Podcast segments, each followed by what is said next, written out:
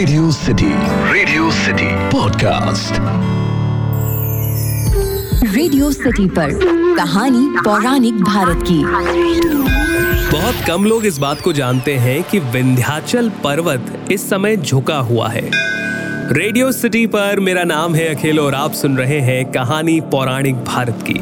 एक ऐसा पॉडकास्ट जहाँ मैं आपके लिए रामायण, महाभारत, पुराण, लोकगीत और किस्से कहानियों से अलग अलग कहानियाँ लेकर आता हूँ। आज हम लोग बात करेंगे विंध्य पर्वत के बारे में। देखिए, एक समय था जब भारत का मेरू पर्वत सबसे ऊँचा पर्वत था। यह सचमुच आसमान को छूता हुआ प्रतीत होता था। सूर्य और चंद्रमा इसी पर्वत की परिक्रमा करते थे।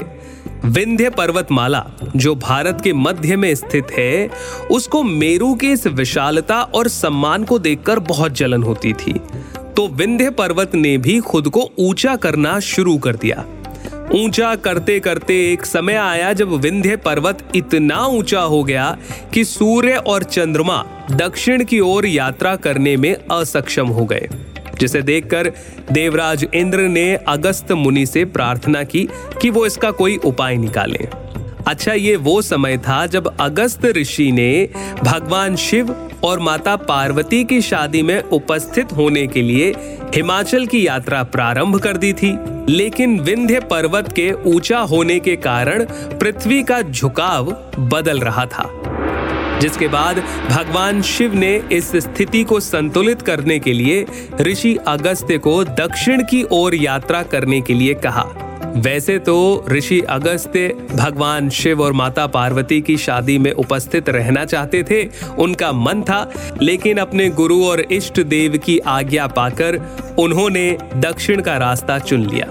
दक्षिण की यात्रा में रास्ते में विंध्य पर्वत आया, जिसे पार करना तो अनिवार्य था परंतु वो इतना ऊँचा हो गया था कि उसे पार करने में बड़ी कठिनाई हो रही थी। तब ऋषि अगस्त्य ने विंध्य पर्वत से छोटा होने का अनुरोध किया ताकि वो आसानी से उस पार जा सके। विंध्य पर्वत ने भी ऋषि की प्रार्थना को स्वीकारा और तुरंत छोटा होकर झुक गया। ऋषि अगस्त्य ने विंध्य पर्वत से कहा कि देखो, तब तक झुके रहना, जब तक मैं दक्षिण की यात्रा करके वापस उत्तर की तरफ़ ना आ जाऊँ।